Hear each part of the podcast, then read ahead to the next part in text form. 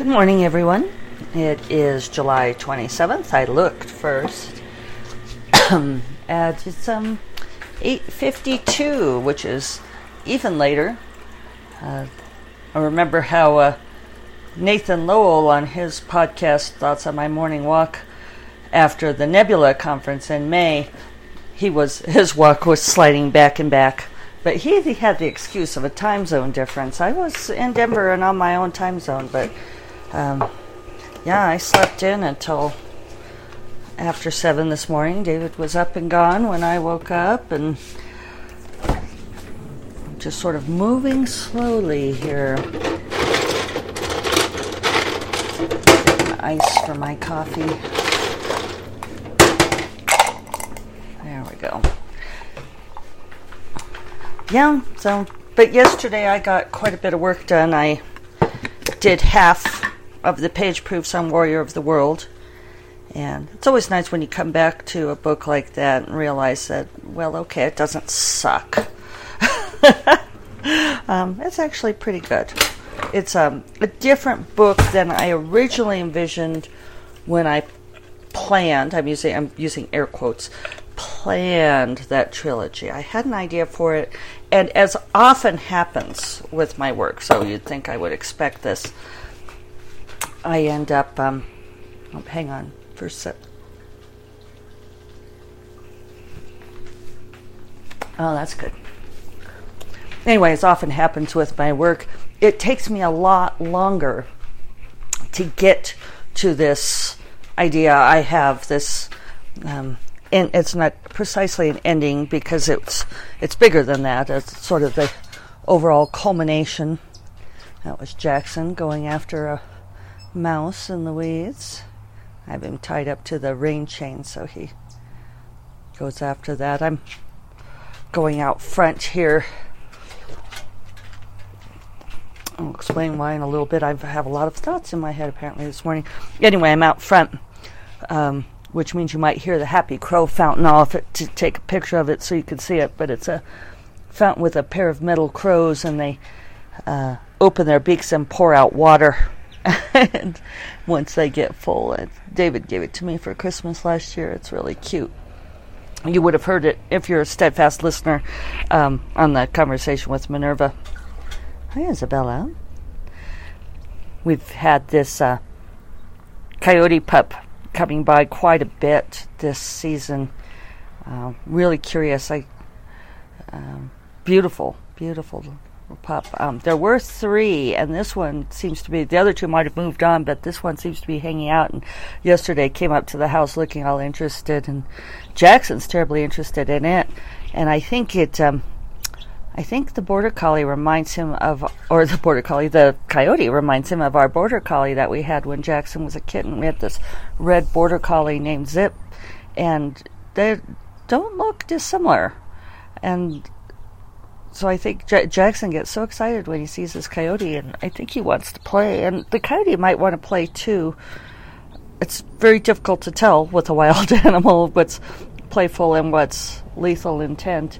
Um, the coyote is also looking skinny yesterday, which is a little distressing. And now I, I kind of want to give it some food, but I can't decide which is you know giving the coyote food will make it less hungry so it won't try to eat my cats, or if that will make the coyote think that cats are an available food source in this same location. Uh, I haven't decided yet.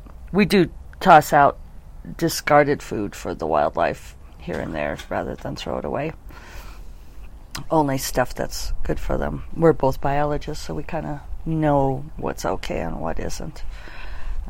Basically you don't want to put out stuff that's exotic because they might I mean that's a good rule of thumb. If you know it you could if you know it grows in North America, you're probably okay. but it's better if you know like what grows here that was brought here from other places. So anyway, I'm sitting out front so I can make sure that that coyote doesn't come along and cause any trouble. And the happy crows are chanting their little water dance. So, anyway, with my work, I often have this idea of the culmination. and I don't really know what it's going to take to get there. And I've said this on other places, but um, one of my writing partners or critique partners explained to me at one point that she thought I my process was like I knew I was driving from Seattle to New Orleans, and but I didn't know how I was going to get there or how long it would take me. You know, and I'll know things like I have to cross the Rocky Mountains at some point, and um, that I'll probably go through St. Louis. But then what happens is sometimes I'll spend an entire book in St. Louis, and I still haven't gotten to New Orleans. And I feel like this isn't a bad thing. I know other people, other writers panic when they hear me talk about this, but you know, it takes as long as it takes. With um, the original trilogy, uh, Mark of the Tala, Tears of the Rose, and Talon of the Hawk, the events that culminate at the end of Talon of the Hawk, when all three sisters are together again, I actually had thought would happen very early on in Tears of the Rose when I first wrote my little sketch of this trilogy for my editor.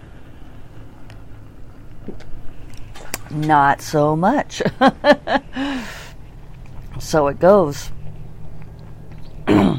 and fortunately, my editor Peter didn't mind, and uh, some editors are better than others at knowing that you're at understanding that writers aren't going to stick very well to their process. Others are not so great at this. I'm readjusting one of my little drip hoses. I see it's come out of this spot. There you go, back in your spot. So, uh, Warrior of the World, I had this idea.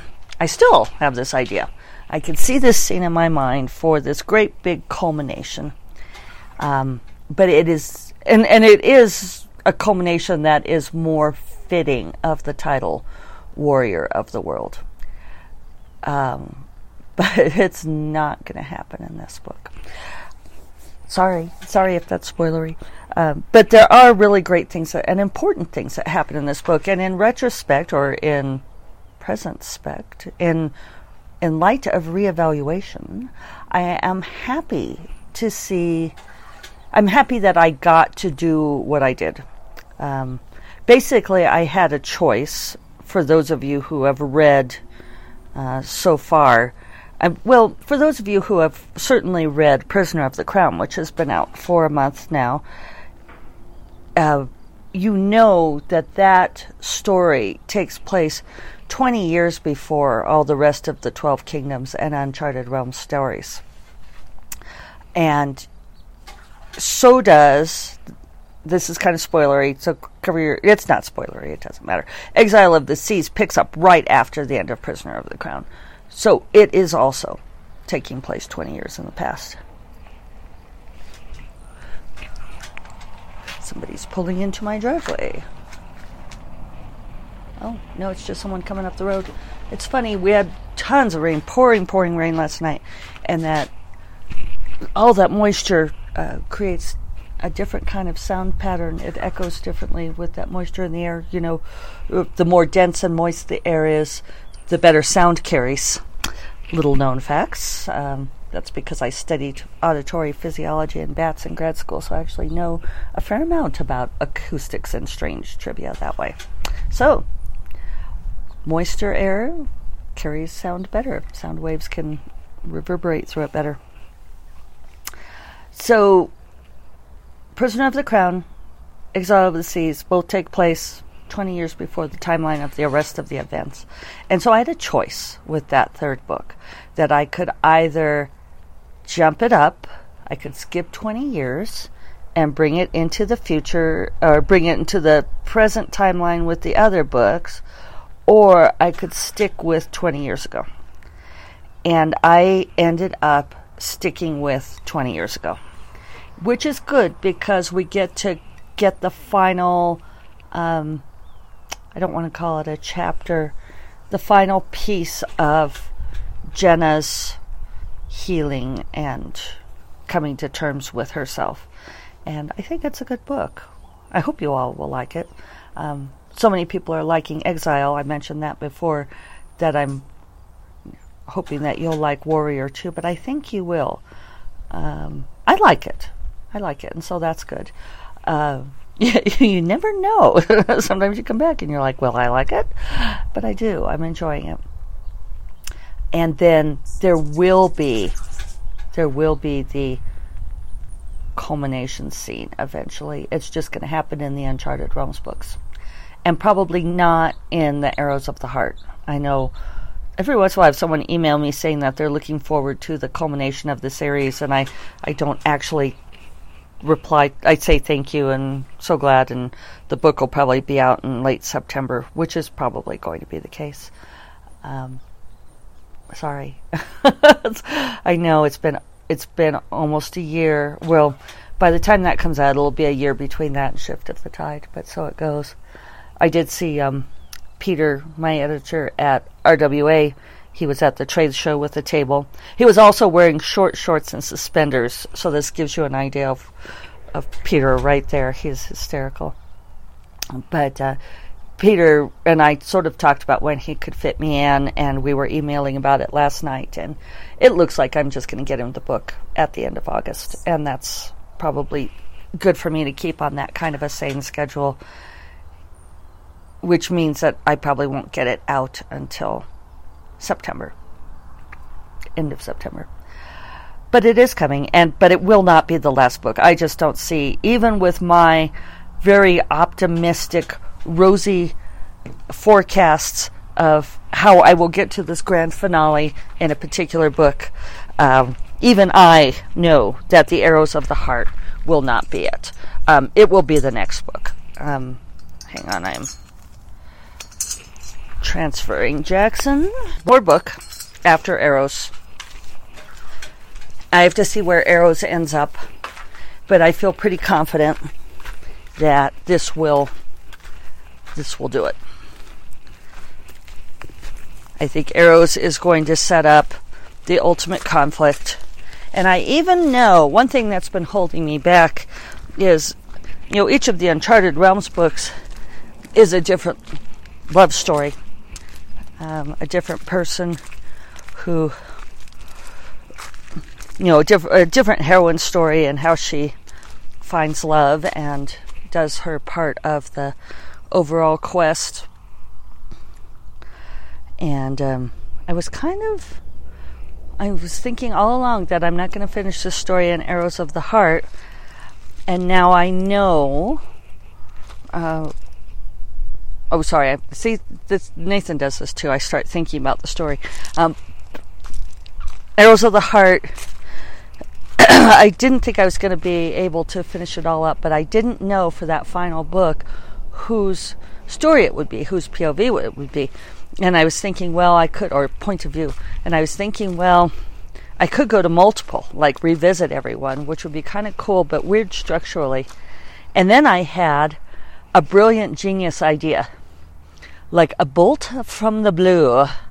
And it was, I, I mean, it was so good it gave me shivers. And when I was having a meeting with Lexi Chantal, who has the Reading Between the Wines blog at RWA. What did we meet for, Lexi? Was it a drink? It was a drink. We had Prosecco, you had wine. Uh, I told Lexi this idea because she's been a great fan of the books all along, and she said she got actual chills. So I think that it's. I'm happy about the idea, but I'm not going to tell you guys yet. Ha ha ha ha ha. That is my evil Jeffe laugh my assistant Karina actually has a hashtag for me. That's Evil Jeffe. Maybe I will even put it on the tags for this podcast. But anyway, I don't want you guys thinking about it too far ahead of time, especially if I change my mind, which I won't. But just in case. And I want it to be. Um, I mean, obviously, you guys find these things out before the books actually come out, but I want you to find out in the appropriate time. So now I'm on the other side of the driveway, over on the north side of the house, with both cats. I've shepherded Jackson over here, and he is exploring. And then Isabel wanders over to be with us. She likes it if we're out here. Jackson's definitely in a wandery mood. That rain really got him excited. But I tell you what, you guys, I had finished writing yesterday, and I'd gotten off of my treadmill desk, and I was sitting in my armchair with my laptop, finishing up some. I was looking at, I don't know, if either this class I was teaching, I'm teaching for LitReactor, or looking at SFWA board stuff on the forums, catching up on that. I was sitting in my big armchair, and I knew that the storm was coming in. You know, it was the big black clouds on the, you know, coming closer and rumbling in the distance. And you know, with the monsoon season going here, you know, we get that every single afternoon. And this was like four o'clock, so it was a little, maybe five, maybe six, later evening, later afternoon. And uh, so I was sitting there in my armchair, which is next to a window on the south side of the house, and working, and all of a sudden this crack of lightning came down. And I mean, I swear it felt like it hit right outside the window. And I jumped and screamed, and the cats ran. They were eating, and Jackson abandoned his food. You know how bad it was if Jackson abandoned his food. I just fed them for the evening, and he went running off. Both of them went slamming through the kitty door into the garage for safety. And boy, that just scared me to death. And then there was another one about like five or ten minutes later, equally close. And it was weird because there was just no sense of warning on those.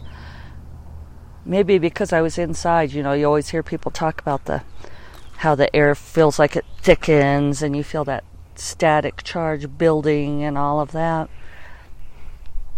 none of that. It just sort of was indeed a bolt from the blue or a bolt from the gray and rapidly darkening.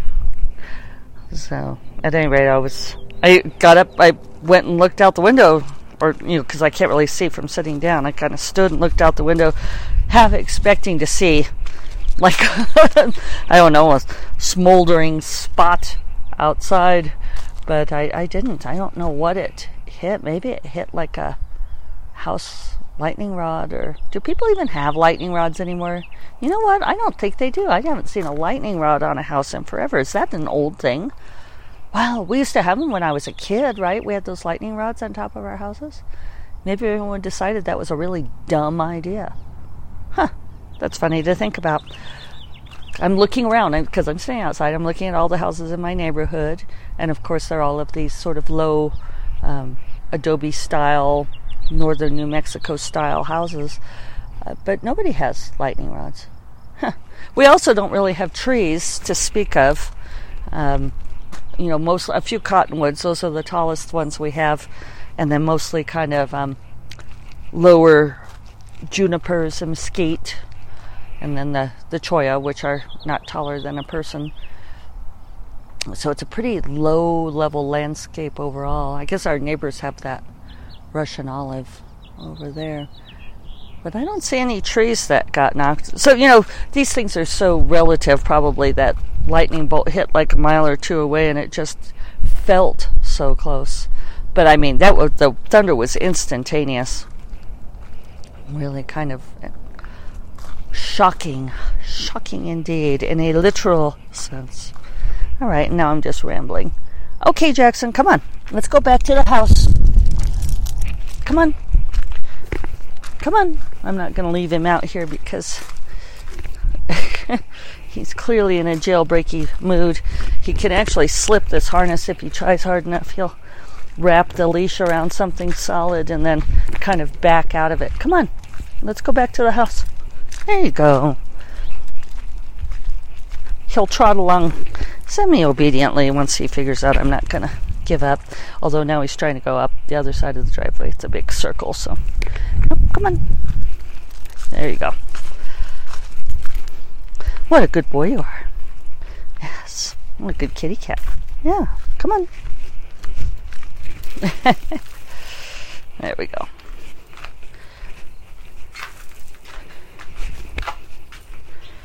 All right. I'll reattach them to the rain chain. So anyway, today I'll finish those page proofs. Oh, and I meant I should talk real quick about. I finished reading Jennifer Estep's Venom, Venom in the ba- Veins, and that was very good. Enjoyed it very much. And then I picked up a copy at RWA of Alyssa's, Alyssa Cole's A Princess in Theory, which everyone, including Corrine, had been talking about how much they liked that. And and I found it charming. I love the premise, which is kind of this: uh, the heroine gets uh, these emails that seem like spam Nigerian emails saying, "Guess what? You get to marry a prince," and so she deletes them all. And then, of course, it turns out to be real, not Nigerian, but from an African nation. And uh, yeah, it was it was very fun and charming. Um, I read the whole thing. I I would have liked um, I don't know maybe a bit more conflict toward the end. I didn't find her the I liked her name Naledi. I'm not sure if I'm saying it right, but that's how I said it in my head, Now, Naledi, and she calls herself Letty. And I didn't quite buy Letty's outrage and at being lied to and continued resistance. Uh, after a while, it just began to feel unreasonably stubborn, and that's a difficult thing in romance. it's hard to carry off, but but I thought it was a delightful book, and I enjoyed it. And uh, and I picked up a, a, copy of the second one for Corrine. She enjoyed it. Uh, enjoyed the first one, so um, it's something like a Duke by default, I think is right. Yeah, Duke by default. So I'm going to be sending that to her in a care package soon.